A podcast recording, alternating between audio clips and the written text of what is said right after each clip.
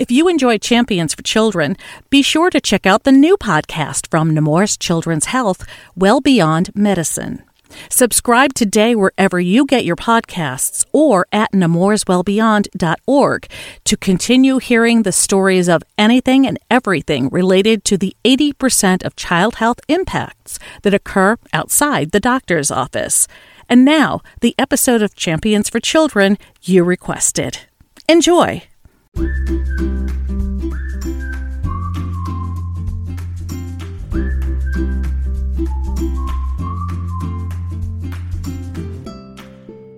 When I say mom face just lit up, you would have thought I just handed her a million dollars in a maid because she was so happy just to see her baby nurse from herself. Hi, everyone, and welcome to the Nemours Champions for Children podcast. I'm Carol Vassar, and that is Nemours associate and breastfeeding peer counselor Anya Walker, recalling a mom successfully breastfeeding for the first time with her fourth child. August is National Breastfeeding Month, and according to the March of Dimes, breastfeeding, though natural in many ways, is a skill that is learned through practice. The benefits of breastfeeding, well, those are numerous and long lasting. Anya and her Nemours colleague Shamiya Gould, lactation consultant and WIC breastfeeding peer counselor coordinator at NCH in Delaware, are here to talk about the benefits, the struggles, the stigma, and ultimately the triumphs of breastfeeding. Let's start with those benefits, as enumerated by Shamiya Gould. Breastfeeding is healthy. Breastfeeding helps the environment.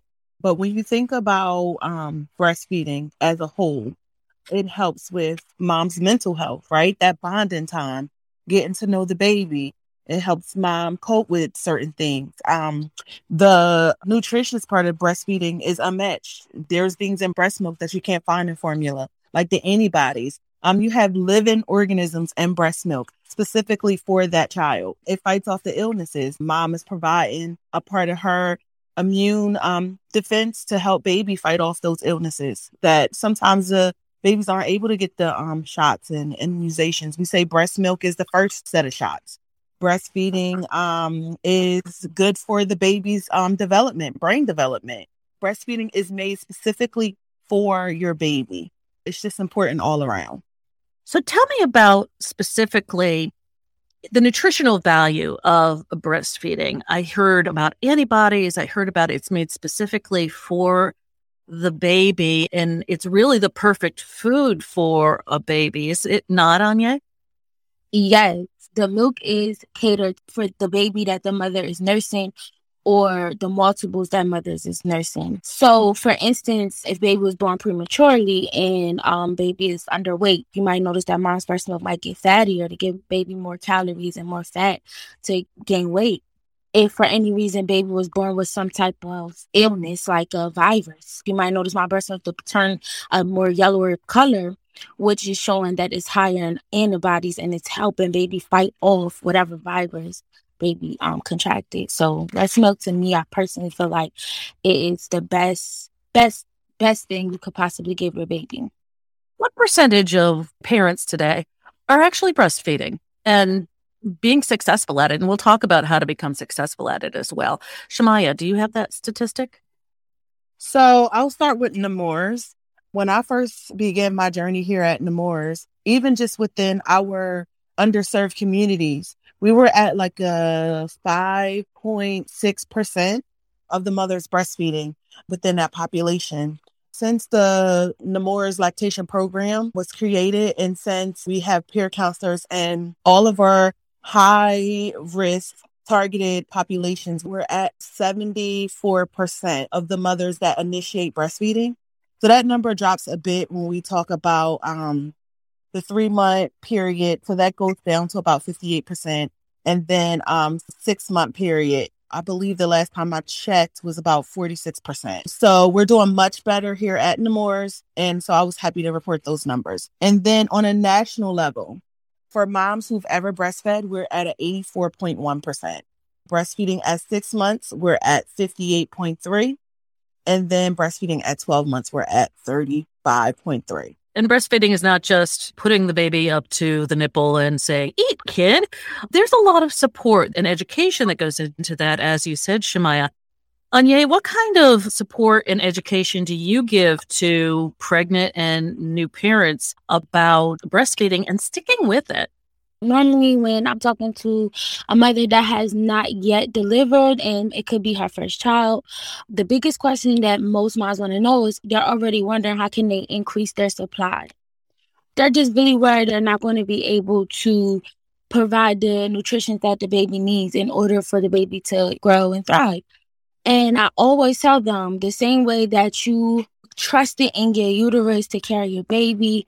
Um, you want to entrust in your body to know that your body knows now that it needs to make milk to feed your baby. So that's the first advice I gave to a pregnant and also even a mom that's just delivered and it's her first time breastfeeding. Another advice I give is I tell them to try not to compare their breastfeeding journey to no one else's because it's unique. Just like that every pregnancy is different, every breastfeeding journey will be different. Even if mom has breastfed in the past and she's now having difficulties, she's like, this never happened to me before. And I always try to just tell them, just treat it as the first time that you are breastfeeding because this baby is different. This journey is going to be different.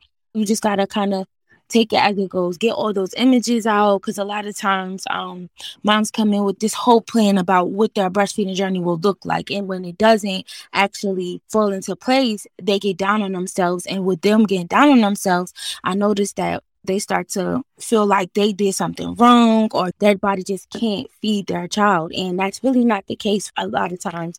I just try to tell them we're just going to work with what we have right here. And we start off with, are you putting baby to the breast? How often are you putting baby to the breast? That's the question that I like to ask because that gives me a clear indication on what could be going on and what could possibly be hindering this mom supply. Sometimes where moms come in and their milk hasn't yet to coming and it could be day three and they're starting to get worried. We just talk through it. So that's a lot of the advice I gave and education I gave. I let them know that long as they continue to do plenty of skin to skin, skin to skin is important. And also kind of just relaxing and allowing their bodies to adjust to the experience they just went through, which labor can be traumatic for a mom.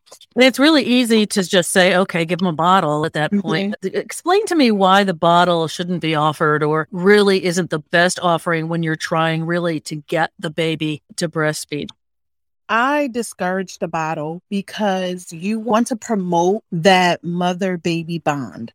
You want to promote the latching. You want to promote that oxytocin, right? Oxytocin is the love drug. It sends a message to your body saying, Oh, it's a baby here at the breast. Let me make some more milk for the baby. When you include the bottle, it takes away that experience in the beginning with mom just getting to know her baby, mom and baby just bonding and getting to know each other's uh, language because we tell moms to go based off of the body um, language from baby and read the baby, let the baby lead the way. So just asking mom to focus on putting baby to breast, making sure that latch is nice and established before we start adding in another nipple. I normally would say if there's latching issues or if mom has to um, supplement with pump breast milk for whatever reason and something else is going on, maybe a tongue tie, a barrier that's causing mom to have to give something in addition to her breast. I normally say try spoon feeding, try hand expression with the spoon, different options other than a bottle, just so that mom and baby could have that experience and mom can work with baby with latching and getting to know baby and keeping baby at the breast. What factors should families of newborns consider when they're looking at the option of breastfeeding versus bottle feeding, the formula shortage recently notwithstanding? I feel like when making that decision between bottle feeding and breastfeeding, they should look at how cost effective breastfeeding is versus um, buying formula. The formula shortage I think opened a lot of families' eyes on breastfeeding because they're now understanding like, oh wow, like I can't find a formula for my child. You know, I would rather be able to breastfeed simply for the fact that I don't have to worry about running out of it. And I definitely think that should be a big part of the decision. Um, like I said, cost effective and just simply knowing that breast milk does not go out of stock. But with breastfeeding, you do have to buy supplies to breastfeed, especially if the mother is not going to be with the baby 24 7. So they have to look into pumps and pump bags and the mother's going to need breast pads and just simple supplies and if, with formula you have to buy the formula you have to buy the water to make the formula you have to buy the bottles you also have to uh, take in consideration the time it takes to clean out all the bottles and prepare formulas. The biggest point was just simply looking at pricing and the budget and seeing if breastfeeding will be more cost efficient as opposed to bottle feeding. Also, the time that it takes to breastfeed as opposed to making a bottle. Just those factors I think are big when it comes to making that huge decision.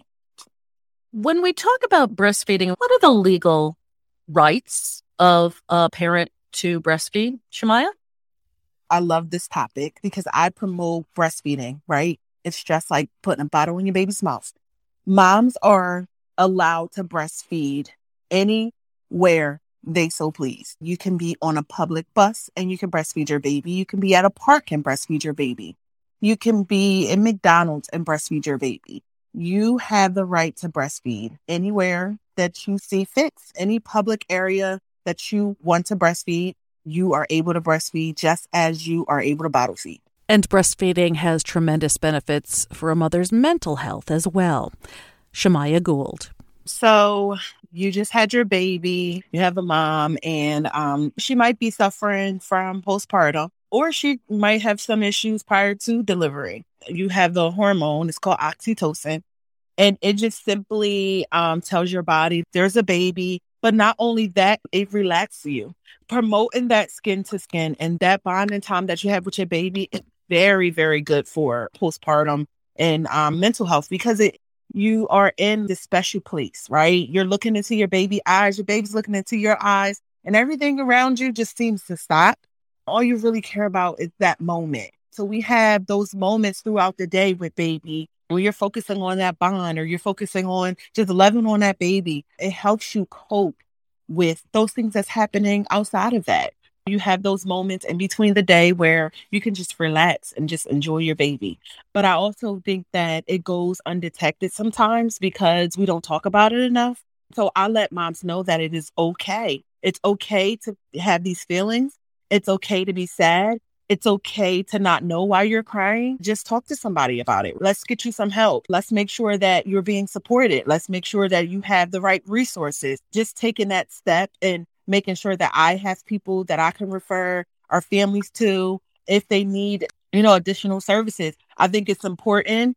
I think that if you come across a mom and you see the signs regarding wherever you are, right? It doesn't matter whatever the setting is it takes five minutes to chat with that mom and and make sure that she's receiving the services that she needs. And I think that it's important to um to normalize that it's okay not to be okay. To normalize that we all need somebody. Everybody needs somebody to talk to. Postpartum is real and um, moms experience it and we're going to get through it making sure that we have those conversations with our families and making sure that we assure them that we're going to help them and then also taking additional steps to follow through, making sure they have that referral, making sure they were able to connect, just taking those steps to help because ultimately we help the mom, we help the baby, we help the family, we help the generation. One thing I will say is I feel like breastfeeding is one of those things that you have con- almost a little control over in that sense. Some moms that I have seen had that I want to be superwoman mentality, and they're doing so much. They don't even give themselves grace after coming home with a fresh baby and they're breastfeeding. And like Shamiya said, in that moment, I feel like that mom can finally take a step back from all her duties in the household with caring for other children, her husband or partner, and she can take that time that she's breastfeeding for herself just to sit down and to take a little break helps out so much with a mom's mental health. I remember coming home with my newborn and I had an older child and I did not want to miss a beat with him. Even though I just had a a C-section and I remember just constantly up working, constantly just doing dishes, laundry, and just catering to everyone else. And the only time that I had to sit down and I didn't feel guilty about doing so was when I had to sit and breastfeed my son. So that was my time to put my feet up and just simply just fall completely in awe with him and just watching him nurse for me. It was the best feeling for myself. After breastfeeding, I was like ready to conquer it all again. She's absolutely right. Breastfeeding definitely plays a big part in moms that struggle with mental health after delivery. Let me ask this. What are some of the myths? I know that one of the big myths that I recall is while you're breastfeeding, you can't get pregnant. That's a myth, isn't it? What other myths are out mm-hmm. there about breastfeeding? I know a lot of myths that I hear is, uh, I don't have a good diet. Like, I don't eat a lot of vegetables. I don't have like a balanced diet. And I tell moms all the time that when it comes to whatever we put in our bodies, our body is going to take care of baby first. I think another myth is if they like to have a glass of wine at night that they can't breastfeed. And that's also a myth. Of course, you can't consume a bunch of alcohol, but if one glass of wine is perfectly fine to go ahead and still breastfeed your baby. Shamiya, any other that you can think of? Any other myths that we can bust here today? A mom saying that she can't go out because um, she's breastfeeding or her baby's going to get too spoiled because we promoted skin to skin. That's a good one. And another one is if she drinks blue Gatorade, it will increase her milk supply. All are myths. Honestly, I would think that the reason why a mom would think that is because she's already dehydrated. Mm-hmm. She's not drinking enough of water and she decides to drink Gatorade that day because she's already dehydrated and maybe she starts to produce milk after being dehydrated all day. But blue Gatorade does not increase milk supply. Is there a story of a mom, without going into too much detail because of HIPAA, who maybe struggled with breastfeeding and you helped bring to success? Anya, I'm going to start with you they're all my favorite. But in particular, it was a mom that was struggling very severely with breastfeeding. She had a lot of barriers. Mom had three other children at home. This was baby number four. She never breastfed with any other of her children, but with this baby, she really wanted to breastfeed. When she came in and she knew the bare minimum breastfeeding, she's like, I know I have to feed every two hours. I put the baby to the breast, all those. But she just didn't have that support. So she beat herself up so bad because she felt as if her baby wasn't getting enough milk.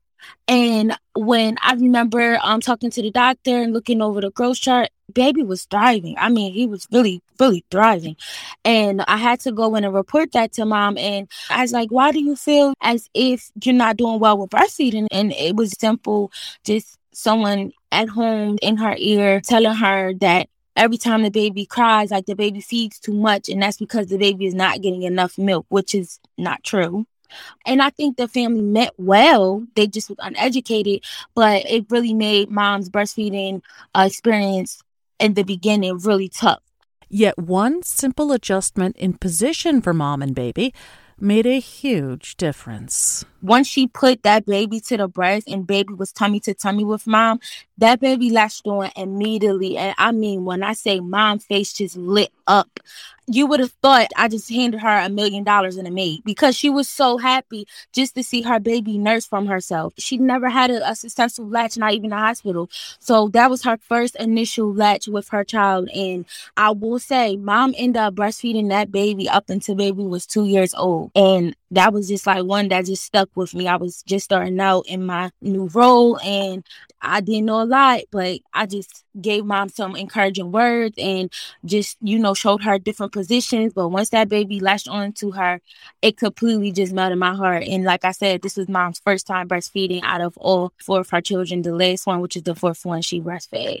And I wouldn't say it's because of me, but I would say with my support, she was able to successfully do it. So that was one that stuck with me that right there is just a, it's a testament to education and support. Shamiya, do you have a story of someone that you've helped learn the ropes of breastfeeding and who really um, either enjoyed it or overcame some issues initially? So I have a story. I just became a lactation consultant, and Anya came in for her first appointment, and um, she was having some trouble with latching. I knew she was determined I knew that she just needed a little bit of a push. I knew that she was um, breaking all types of goals, right? She was achieving her goals. And she came in, she had some hard times, and she finally got it. And when she got it, she told everybody that they could breastfeed. She shared her experiences she took all the information that I gave her, every pointer that I gave her, and she applied it and she did it. And she breastfed for over two years. And now she is in a underserved population, encouraging hundreds of moms to breastfeed like she did. So to me, that was my why. Just taking what I have and giving it to someone else and that person multiplying it. That still is one of my favorite breastfeeding journeys. A mom that I've helped along the way and I actually can see her doing it and giving it back to the community. Shamiya Gould is a lactation consultant and WIC breastfeeding peer counselor coordinator at Nemours Children's Hospital in Delaware.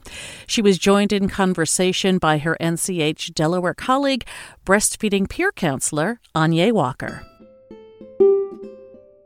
Next time on the podcast, we're going to continue the breastfeeding conversation during National Breastfeeding Month by delving into its cultural influence and significance and how these impact healthy outcomes across populations. Please join us. The Nemours Champions for Children podcast loves to hear from you and wants to put your stories on our podcast feed. Send your ideas to podcast at nemours.org. That's podcast at nemours.org. Thank you, as always, to our production team Peter Adebi, Allison Kraft, Deborah Griffin, and Savannah Pettit for their work on this week's episode. Our music is courtesy of Blue Dot Sessions in Turners Falls, Massachusetts. The podcast is available on Nemours Net and the Nemours Now app, along with your favorite podcast app and your smart speaker. On behalf of Shamiya Gould and Anya Walker, I'm Carol Vassar, and we thank you for listening to this edition of the Nemours Champions for Children podcast. Until next time, please stay safe, stay well, and thank you for all you do for the children and families we serve.